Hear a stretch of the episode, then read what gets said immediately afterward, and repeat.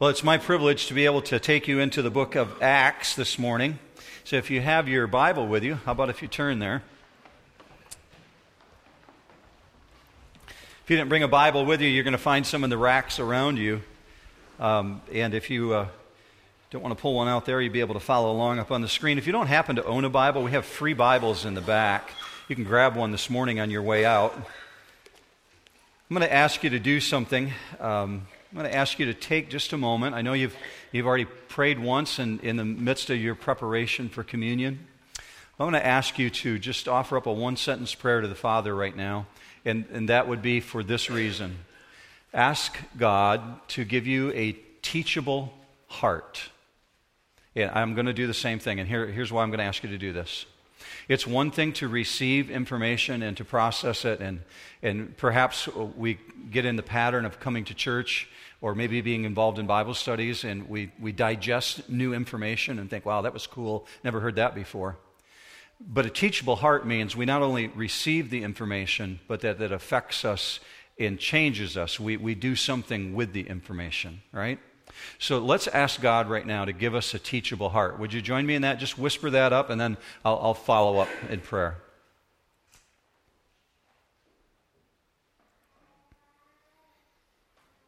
Father, I know that you hear the heart cry of your people, and I echo that. Give us that teachable heart that will put us in a place where your Spirit can speak to us, that you can guide us and lead us, and that there will be real life change that takes place as a result of looking at your word. And I'm asking, Father, for something that goes beyond man's ability. And we willingly declare that this requires the work of your Holy Spirit. So we invite that. Be our teacher and be our guide and shape us. It's in Jesus' name we ask for this. Amen. In my first year of college, in Grand Rapids when I went to Bible college, I had transferred from a community college in Muskegon, and I was an art major at my community college, and when I got there, I discovered I was not that good, right? When you're in high school and people give you accolades all the time, right, you're like a big fish in a little pond, and so you get lots of accolades, and you think, wow, you're really good, I can make a living at this. Well, you get to art school, and you find out you're not that good. There's a lot of people who are much, much better. So I decided I needed a course correction, right? And so I decided to go into something really easy like aviation.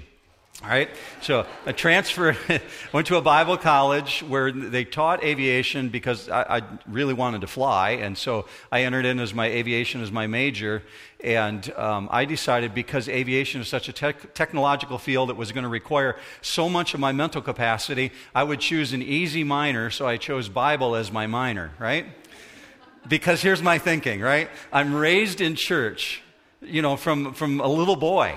And all my earliest memories were sitting next to my mom in the pew and listening to the things that people were teaching. So I'm thinking, what could they possibly teach me at college that I don't already know about the Bible? Yeah, that sounds like youthful arrogance, right? It absolutely was. So that sense of youthful arrogance prevented me from having a teachable spirit until I got into a few of the classes. So my very first Old Testament survey class, my professor stands up before the 90 of us that are in that room that morning and said, this week when you come back, day and a half later, I want you to prepare a chart on the Hasmonean dynasty. And my eyes glazed over and I said, what? What Hasmonean who? I'd never heard of these people, and immediately I recognized I was way in over my head. And then the teachable spirit thing began to kick in, because it requires humility to be in the place where God can work on you and begin teaching you and shaping you. I don't believe that there's probably any of us here this morning that would say that we feel like we're at the place where we've completely arrived in knowing all there is to know about God, right? None of us would do that. So God gave me a huge responsibility, a humbling responsibility, when He gave me a job description. And I want to show the job description to you on the screen. A pastor's job description comes from Ephesians 4:11. Let me show it to you, and this is what it says.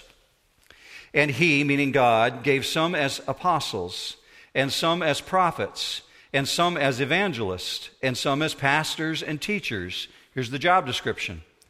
for the equipping of the saints. That's it. That's my job, to equip. But it doesn't get completed there. My job is to equip you in the things of God for this reason, for the work of service to the building up of the body of Christ. How long do we do this? Verse 13, until we all attain to the unity of the faith and of the knowledge of the Son of God, to a mature man, to the measure of the stature which belongs to the fullness of Christ. Anybody here feel like they've hit that yet? The fullness of Christ, the full measure of the maturity of Christ? See, I got a huge job description, don't I? Huge responsibility. We all would willingly say we have not yet arrived. Let me pick on you for a second, Dick Crum, if you don't mind. Can I pick on you for just a minute? Because I'm thinking you might be the oldest guy in the room. All right? Are you 90 this year? 90, 92? I'll be 92 in March. 92 in March, okay. Can you stand up for just a second? I know that's a big request. Okay. I'll make this really quick because I know you want to sit back down. But okay, you've been walking with Jesus for a long time, right? You've been a Christian for a long time, correct? I've been with the church. I was baptized as a man. Okay. Go ahead and sit back down, and then I'll ask this question. By the way, those of you that don't know Dick, he's a World War II veteran. Yeah.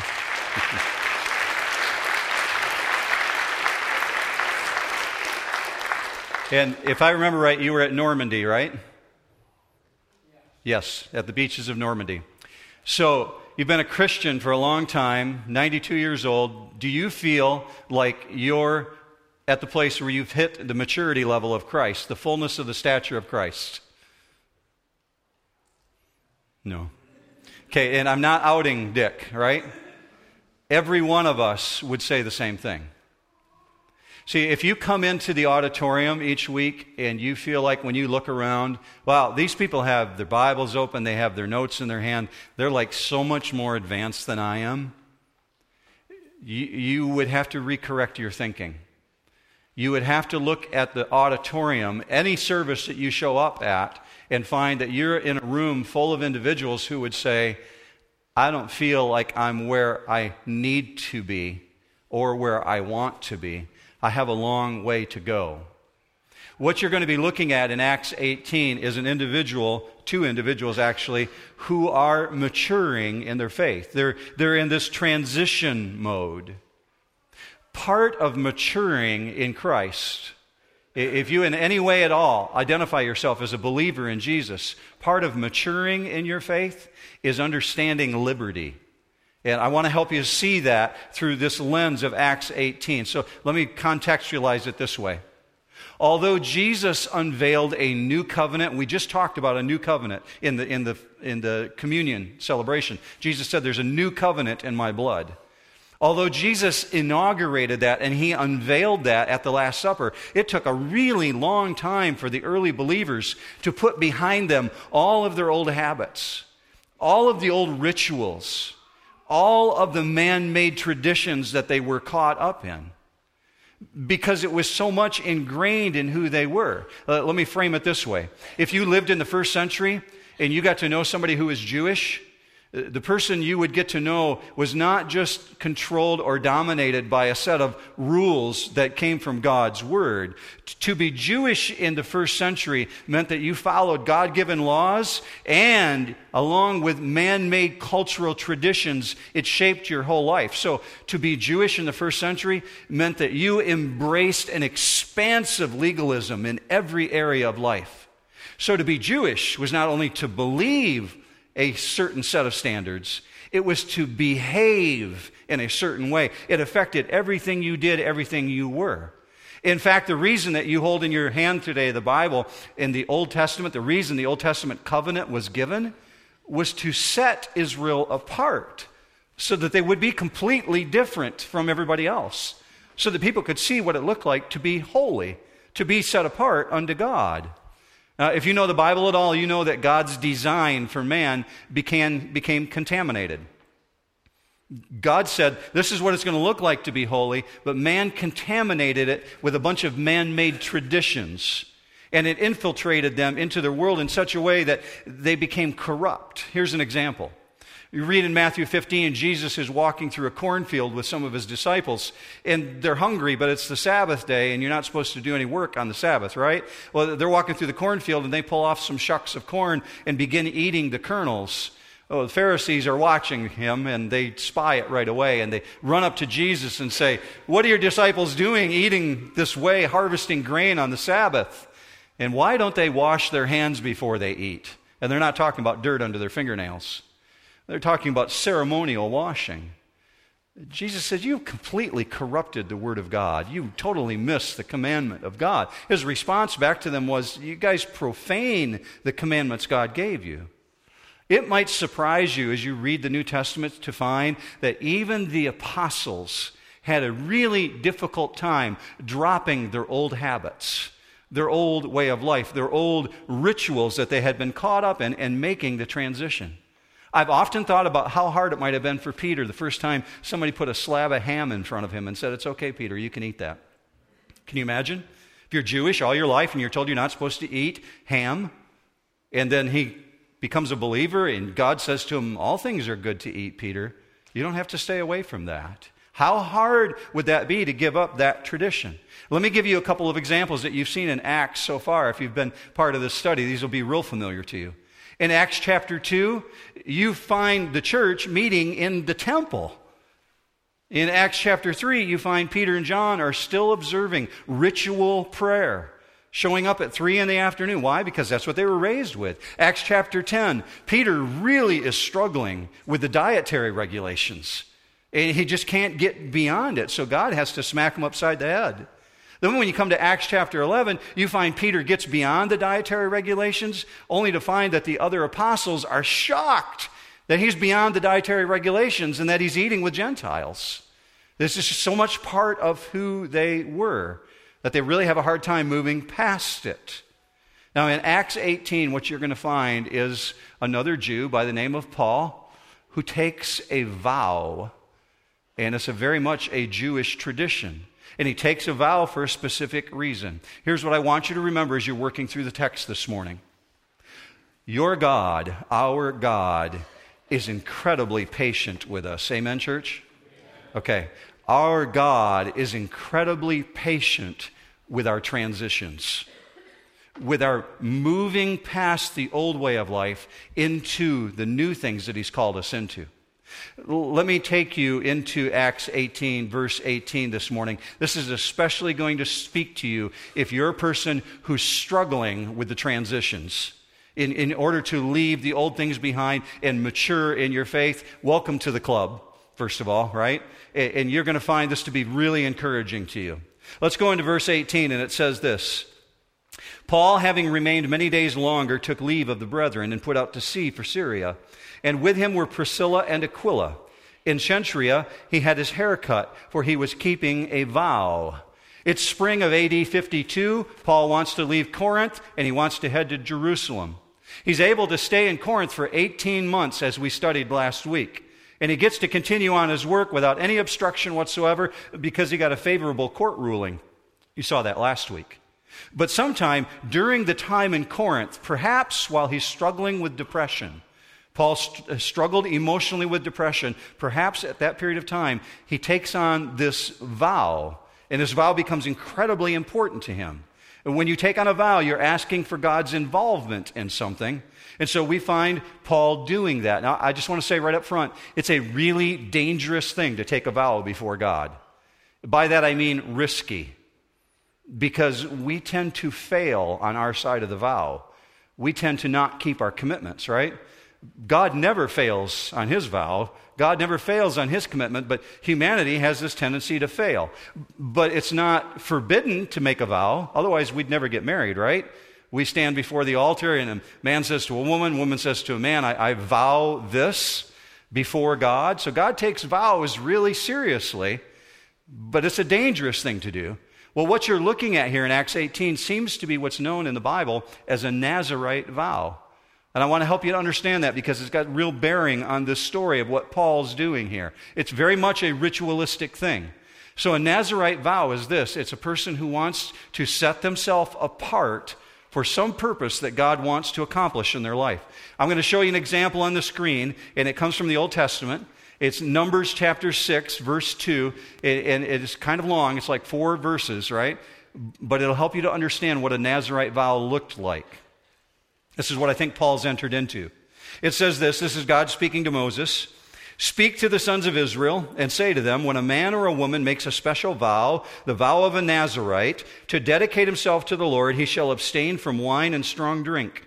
He shall drink no vinegar, whether made from wine or strong drink. Neither shall he drink any grape juice, nor eat fresh or dried grapes. All the days of his separation, he shall not eat anything that is produced by the grapevine, from the seeds even to the skin. All the days of his vow of separation, no razor shall pass over his head. He shall be holy until the days are fulfilled, for which he separated himself to the Lord. He shall let the locks of the hair on his head grow long. So immediately when you think of the Old Testament and you think of a Nazarite vow, who do you think of? Who comes to mind? Samson, yeah. Dude had really long hair, right? Okay. Then when you transfer over to the New Testament and you think of a Nazarite vow, you immediately think of John the Baptist, because John's living the same way out in the wilderness. So Paul's got these really long locks he's allowed to grow out. I'm thinking like dreadlocks, okay? Trying to take care of his hair, but he's made this commitment to God. Vows were taken for various reasons. Here's one of them. A person desired God's blessing on something they're about to step into. And so they want God to bless it, so they enter into the vow. Here's another reason, as an expression of thanks. That may be where Paul's coming from, because God's intervened for him a lot. Or here's the third one, and I think this might play to Paul. A request for deliverance. Because we've seen the work in Corinth is really, really brutal. And he's in a tough, tough place. I think that's what's going on, but we're not told why he took the vow. Here's what we do know. The vow in the Nazarite tradition, when it's fulfilled, has to be completed in Jerusalem, and that plays into the story you're looking at this morning. Paul's got this really long hair, he's grown it out, and he shaves his head according to the verse that you just read, meaning he's keeping the locks. He's got to hang on to them until he gets to Jerusalem, because as part of the sacrifice, you had to take the really long hair that you cut off, your head's been shaved, and you carry them with you until you get to Jerusalem, and you dump them on the burnt offering. After a purification process. So Paul's got Jerusalem in mind. Here's what I speculate is going on. He's watching God's hand at work. He's seen God explode the church in Corinth. It's increasing in size. You read the book of Corinthians and you see this is becoming a mega church. And Paul is watching the hand of God's blessing upon it, and he decides my vow is complete. I've watched God's hand of blessing. He's answered my call. And now I complete my vow, I've got to go to Jerusalem. Here's an example coming from Numbers chapter 6, verse 13 about the ritual. Look with me up on the screen. The Nazarite shall then shave his dedicated head of hair. That's exactly what Paul has done. God's instructions to them. Let's just step back from the story for a second. Does this not seem confusing to you if you know anything about Paul whatsoever? Isn't he the guy that wrote that the rituals in the Old Covenant had passed away? What's going on here? How can he be taking a vow so deeply ingrained in Jewish tradition and joining himself into it? It's safe to say, if you know anything about Paul whatsoever, you know that he's developed an understanding of the worthlessness of ceremony, of man-made tradition, of legalism, of rituals. Let me show you an example of that. Look with me on the screen. Look at how he wrote Philippians 3:8. I count all things to be lost. He's talking about his Jewish heritage, his Jewish background, all of that. I count all things to be lost in view of the surpassing value of knowing Christ Jesus, my Lord, for whom I have suffered the loss of all things and count them but rubbish, so that I may gain Christ and may be found in him. Watch. Not having a righteousness of my own derived from the law. That's Paul. That's the Paul we know in the New Testament. But we're reading about a guy who's taken a vow here. The Bible is very, very clear. Observing rituals is not the way to salvation. Yet Paul, who's been raised in these strict standards of his Jewish heritage, has taken on this vow. Do you remember his personality? The characteristics of who this guy is identified as? Here's just two verses to remind you. Look with me on the screen, Galatians 1:14. I was advancing in Judaism beyond many of my contemporaries among my countrymen, being more extremely zealous for my ancestral traditions. And man-made traditions, right? Here's another example, Philippians 3:5. Circumcised the eighth day of the nation of Israel, of the tribe of Benjamin, a Hebrew of Hebrews. As to the law, a Pharisee. As to zeal, a persecutor of the church. As to the righteousness which is in the law, found blameless. See, what you're looking at here is an individual in Paul, this individual who is deeply, deeply influenced by his heritage. Why do I bring all that out? Because you and I, as we're maturing in our walk with Christ, as we're trying to measure up to the fullness of Christ, what it looks like to be a completely dedicated Christ follower, we have to remember you and I are at liberty to follow our conscience along the way, meaning what it looks like for you to reach out to God may look differently than it does for me to reach out to God, to identify in that relationship. So while you and I are doing it differently, we've got to be really, really careful at that same time while we're following our conscience not to be judging others, others who may not be as far along in the walk as we are. If you want to really understand that, go to Romans chapter 14 and read that chapter later today. That's all about Paul recognizing there's some people who are not as far along as you are. And so you can't be in the position of judging those individuals. They're just trying to make their way along the trail just like you are. It's all about staying away from legalism. Well, let's follow the story a little bit further so we get where Paul's going here. In verse 19, it says, they came to Ephesus, and he left them there. Now he himself entered the synagogue and reasoned with the Jews. When they asked him to stay for a longer time, he did not consent, but taking leave of them and saying, I will return to you again if God wills it. He set sail from Ephesus. So after the head shaving, Paul jumps on a ship. He crosses the Aegean. He ends up in Ephesus, which is a major commercial center. We won't go into that today. We'll come back to that later. A huge, huge city. So Aquila and Priscilla, they set about their business. And apparently they live in Ephesus for 4 to 5 years. And while they're setting up shop, they begin hosting a church in their house. Now, Aquila and Priscilla are apparently very successful financially, big business owners. And so they've got a big enough house to have the church at Ephesus in their home. And they begin nurturing that church. But while they're setting up shop, Paul goes to the synagogue. According to verse 19, he's reasoning with the Jews. And he finds a receptive audience. Now, if you've been part of the study of Acts, you understand that Paul's been to some pretty intense cities. Galatia, Phrygia, Berea, Philippi, Athens. In any of those cities, have you seen a case where Paul hasn't been chased out of town by the Jews? He's chased out of every town he goes into, isn't he? Every town he goes into, he's persecuted. Yet now he comes to Ephesus, and he finds a bunch of Jews who are saying, hey, we'd like to know more. How about if you hang out with us? Can you imagine Paul turning that down? But that's exactly what you see him doing. When they asked him to stay for a longer time, he did not consent. What's going on with Paul? Verse 21 looks like he's hitting the gas pedal and accelerating towards Jerusalem. Why the rush? Why the hurry to get to Jerusalem? Because the vow that he's made to God is of such high importance to him. It's so important to complete it. It takes priority over everything. He wants to catch the boat. So he says, no, but I'll come back to you another time. So we get verse 22. When he had landed at Caesarea, he went up and greeted the church and went down to Antioch. So he's arriving at Caesarea. It's like a port city, right? If you want to get to Anchorage, you land in Seward and you jump on the train to go up to Anchorage. Same thing. You land in Caesarea if you want to get to Jerusalem. Well, that's what he's done. He goes up. He says that he went up greeting the church, meaning he went up to the church in Jerusalem. And he's greeting them. And from there, he fulfills his vow. So he enters into a 30-day program. A 30-day program of purification. Puts on the white robes. has his body completely cleansed, sets himself completely apart of all things that are unholy. For 30 days, he goes through this purification process, and at the end of it, he takes those long locks that were shaved off and throws them on the fire. And his vow is complete, and then he goes down to Antioch, 300 miles to the north. Dr. Luke has been focusing on this transition for a reason. He's got Paul as a man in transition, and he's going to show us Apollos as a man in transition for two different specific reasons, though.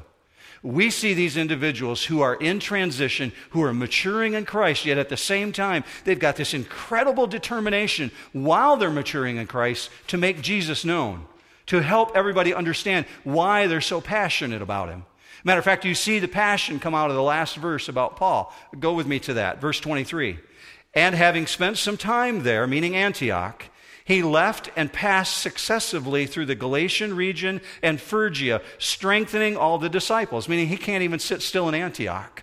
He's got to get back out there and start telling people about who Jesus is. And with those really brief words, Dr. Luke summarizes a 1,500-mile journey condensed down into just a couple sentences. Paul's on this huge third missionary journey by this point. But before he gives us the record of the third journey, Luke does something. He transports us all the way back to Ephesus to show us another individual by the name of Apollos who's going through transitions. Watch with me in verse 24. Now a Jew named Apollos, an Alexandrian by birth, an eloquent man, came to Ephesus, and he was mighty in the Scriptures. Anybody here happen to know where Alexandria was at, the ancient city, what country it's located in? Egypt, yeah, all right. So Apollos has got this really great tan going on, okay? He's from North Africa. He's got very nice dark complexion. He's raised in Alexandria. We're told he's a Jew by birth, and from birth he's raised in Alexandria. What do we know about Alexandria? Second largest city in the Roman Empire. 700,000 people live in this cosmopolitan happening city. Everybody wants to be in Alexandria. It's where the libraries of Alexandria are located, where Rome poured all of its money to keep records of the world history. So that's where this man, Apollos, has been raised, and we're told he's an eloquent man, which means he's both highly educated and he's very, very fluent, beautiful to listen to. Scripture describes him as. But more importantly than that, verse 24, we're told he's a man who's mighty in the Scriptures. Now, it's not talking about the New Testament, right? Because it doesn't exist yet. So it's talking about the Old Testament. Apollos is someone who really understands God's Word as it's written in the Old Testament. So put this picture together. He's educated beyond understanding. He's educated and has a thorough knowledge of the Old Testament, a great grasp of culture because he's from this cosmopolitan city. He's learning, and his powerful grasp of the Old Testament, all of that coupled together makes him a devastating debater. This is a guy who can answer the call. The rarity of such a person is indicated by the fact that when he's listed as an eloquent man who's mighty in the Scriptures, he's the only person in the entire Bible that's listed that way. Only one individual is given that description, and that's Apollos. See, the church desperately needs individuals like Apollos, who can speak with urgency and with clarity to help people understand the importance of God's Word. So we get a little more detail as the story ends. Verse 25 says this: This man had been instructed in the way of the Lord, and being fervent in spirit, he was speaking and teaching accurately the things concerning Jesus, being acquainted only with the baptism of John. Now, that Apollos, according to verse 25, has been instructed in the way of the Lord, doesn't mean he's a Christian. It doesn't mean that he has a full grasp of who Jesus is. What it means is that he understands God's view of morality, God's standards. It's an Old Testament phrase used to describe someone who was really on fire and clicking with the things of God. Let me give you an example. This is God speaking of Abraham, Genesis 18. God saying, I have chosen him, meaning Abraham, in order that he may command his children and his household after him to keep the way of the Lord. There's that phrase again. By doing righteousness and justice. So we've got this individual who's instructed in the way of the Lord. He's fervent in spirit. You ever met somebody like that? That's a person who's a pleasure to be around. They're absolutely fired up. They're passionate about the things that they know. And that's what you see about Apollos. He is fired up. As a matter of fact, the word that's used here is he's boiling in his spirit. Those things translate into something. They translate into action. So do you see the action here? He's speaking and teaching accurately. But notice the caveat. It says it's based on limited knowledge. He only knows the baptism of John. That means he only knows John's message, that the Messiah is to come. What was John's message? John the Baptist is going around Israel saying, "Prepare the way of the Lord. The king is coming. The Messiah will be here." Well, that's future. See, apparently he doesn't understand the completion in Jesus, nor does he fully grasp the death and the resurrection. What you just celebrated in communion, he doesn't have a good grasp of that, nor is he familiar with the coming of the Holy Spirit and the birth of the church. So what you're looking at here is a redeemed Old Testament saint, someone who's got pieces but not a full understanding. But yet, with that information, he's bold enough to enter the synagogue and teach the Jews. Now, watch this transition that comes up. This is a man in transition. He's transforming into the fullness of Christ. Look at this instruction here in verse 26. And he began to speak out boldly in the synagogue. Well, who's at the synagogue? Aquila and Priscilla. They're showing up and they're listening, and we're told, but when Priscilla and Aquila heard him, they took him aside and explained to him the way of God more accurately. That might be kind of confusing to you, because you're looking at that and we're being told Apollos teaches Jesus accurately, but yet they're teaching him more accurately. See, obviously what's going on here is his teaching is not complete, or he'd have known about the New Testament baptism. The baptism of John was a baptism of repentance. People who needed to confess their sins came to John to be baptized in the River Jordan. When you go into this tank, or when you're baptized in a lake or in a river today as a New Testament believer, your baptism is a statement saying, I belong to Jesus. He has forgiven me of my sins. It's not a baptism of repentance. But that's what Apollos knows. He doesn't know about the New Testament baptism, so they have to instruct him, explaining God more accurately. Now catch this, because this is the high point of this. That this mighty scholar, who's powerful in the Word of God, raised in a major cosmopolitan city, studied at the libraries of Alexandria, this guy who's got it all going on, is willing, humbly, to submit himself to be taught by a couple of tent makers. You let that register with you? Father, give me a teachable heart. Put me in the place where my heart is moldable and shapeable, that there's individuals in your life around you who could speak into you and help you understand the way of God more clearly. I'm not just talking about the pastors who teach. People who are a little bit longer along in the faith, who can reach back and say, I was there once, I was struggling like you are, let me speak into that. Apollos has submitted himself to being instructed by a couple of tent makers. So we presume he knows things about Jesus' earthly ministry, or he wouldn't be teaching accurately. But when he's instructed further, you get to see the final transformation, because he readily accepts all that God has done. And that's what the last two verses are about. Verse 27, watch him put the pieces together now. Verse 27 and verse 28, and when he wanted to go across to Achaia, meaning another country, the brethren encouraged him and wrote to the disciples to welcome him. And when he had arrived, he greatly helped those who had believed through grace. Now, there's the first clue of a transformation, right? He didn't have an understanding of grace. He understood John's baptism. He's been explained. He understands grace now, so he's helping those who have believed through grace. Verse 28, for he powerfully refuted the Jews in public, demonstrating by the scriptures that Jesus was the Christ. Not that there's a Messiah to come, but that Jesus is the Messiah. So here's what's going on. Apollos is armed with knowledge now, knowledge of the gospel, and he wants to go across the Aegean Sea to Achaia. Specifically, if you let your eyes drift down to chapter 19 and verse 1, you'll see where he's headed, the capital city of Corinth. What did we just learn about Corinth last week? The very place where Paul has just come from. See, God's sending in his backup quarterback. He's sending in this powerful communicator. Paul has left. He's got his vow. He's destined for Jerusalem. God raises up Apollos, equips him, arms him, and he sends him right into the heart of the battle. So there's a number of people who have already identified themselves in some way with the gospel in Corinth long before Paul came. But to some extent, they were errant in their understanding. So Apollos is traveling with this letter of commendation, and this eloquent man soon makes his presence felt in the community. A brilliant scholar explodes on Corinth like a bombshell. And I'm not looking at this as a shouting match, but the way the words are written in the Greek language help you to understand that Apollos is so intellectually effective, he absolutely crushes his opponents. They can't stand against him. They totally are disproven at every single point.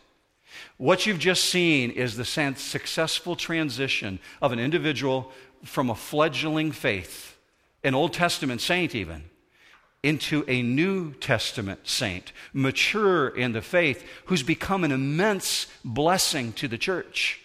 That's what verse 27 is telling us. He helped greatly those who had believed. See, Apollos is doing something that each one of us need to practice.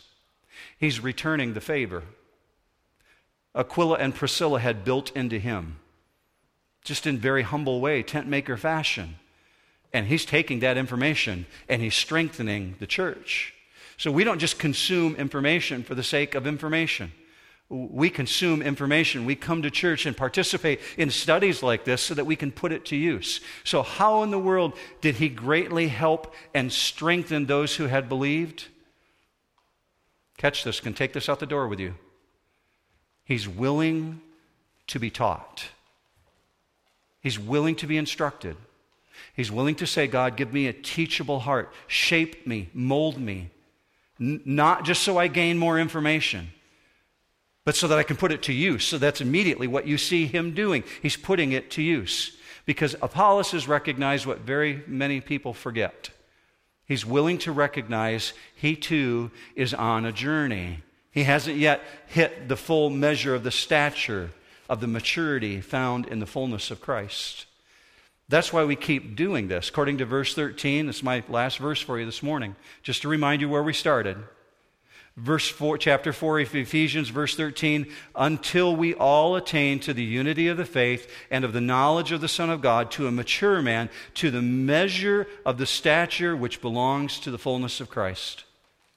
I often laugh as I think back on 19-year-old Mark Kring walking into college classrooms thinking, what could they possibly teach me?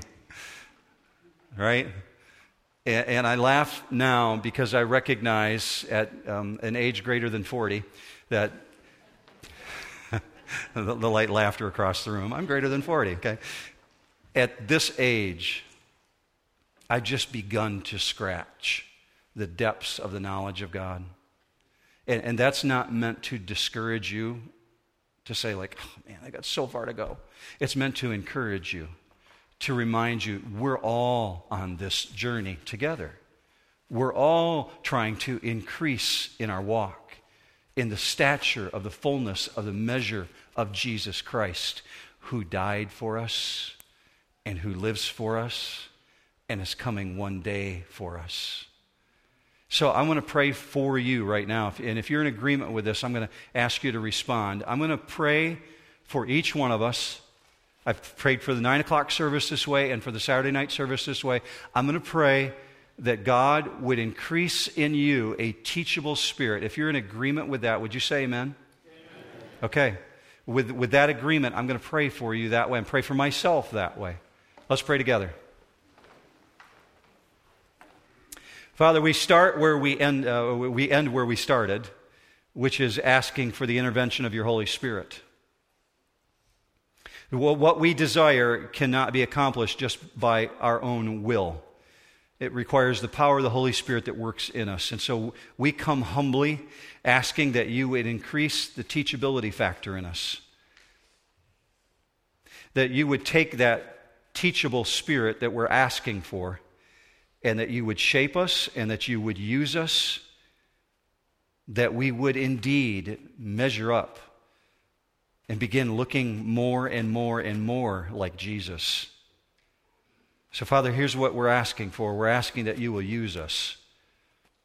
As you increase our knowledge, you increase our understanding, and you increase our walk with you, I ask that you would translate that over to the works of service, that we would increase the knowledge of who Jesus is in our life, that we would, like Apollos, be bold in our witness, and like Paul, be dogged in our determination. Father, let us be that resolute. We'll be content with that. We ask for that in Jesus' mighty name, and all God's people said, amen. Have a great week, New Hope.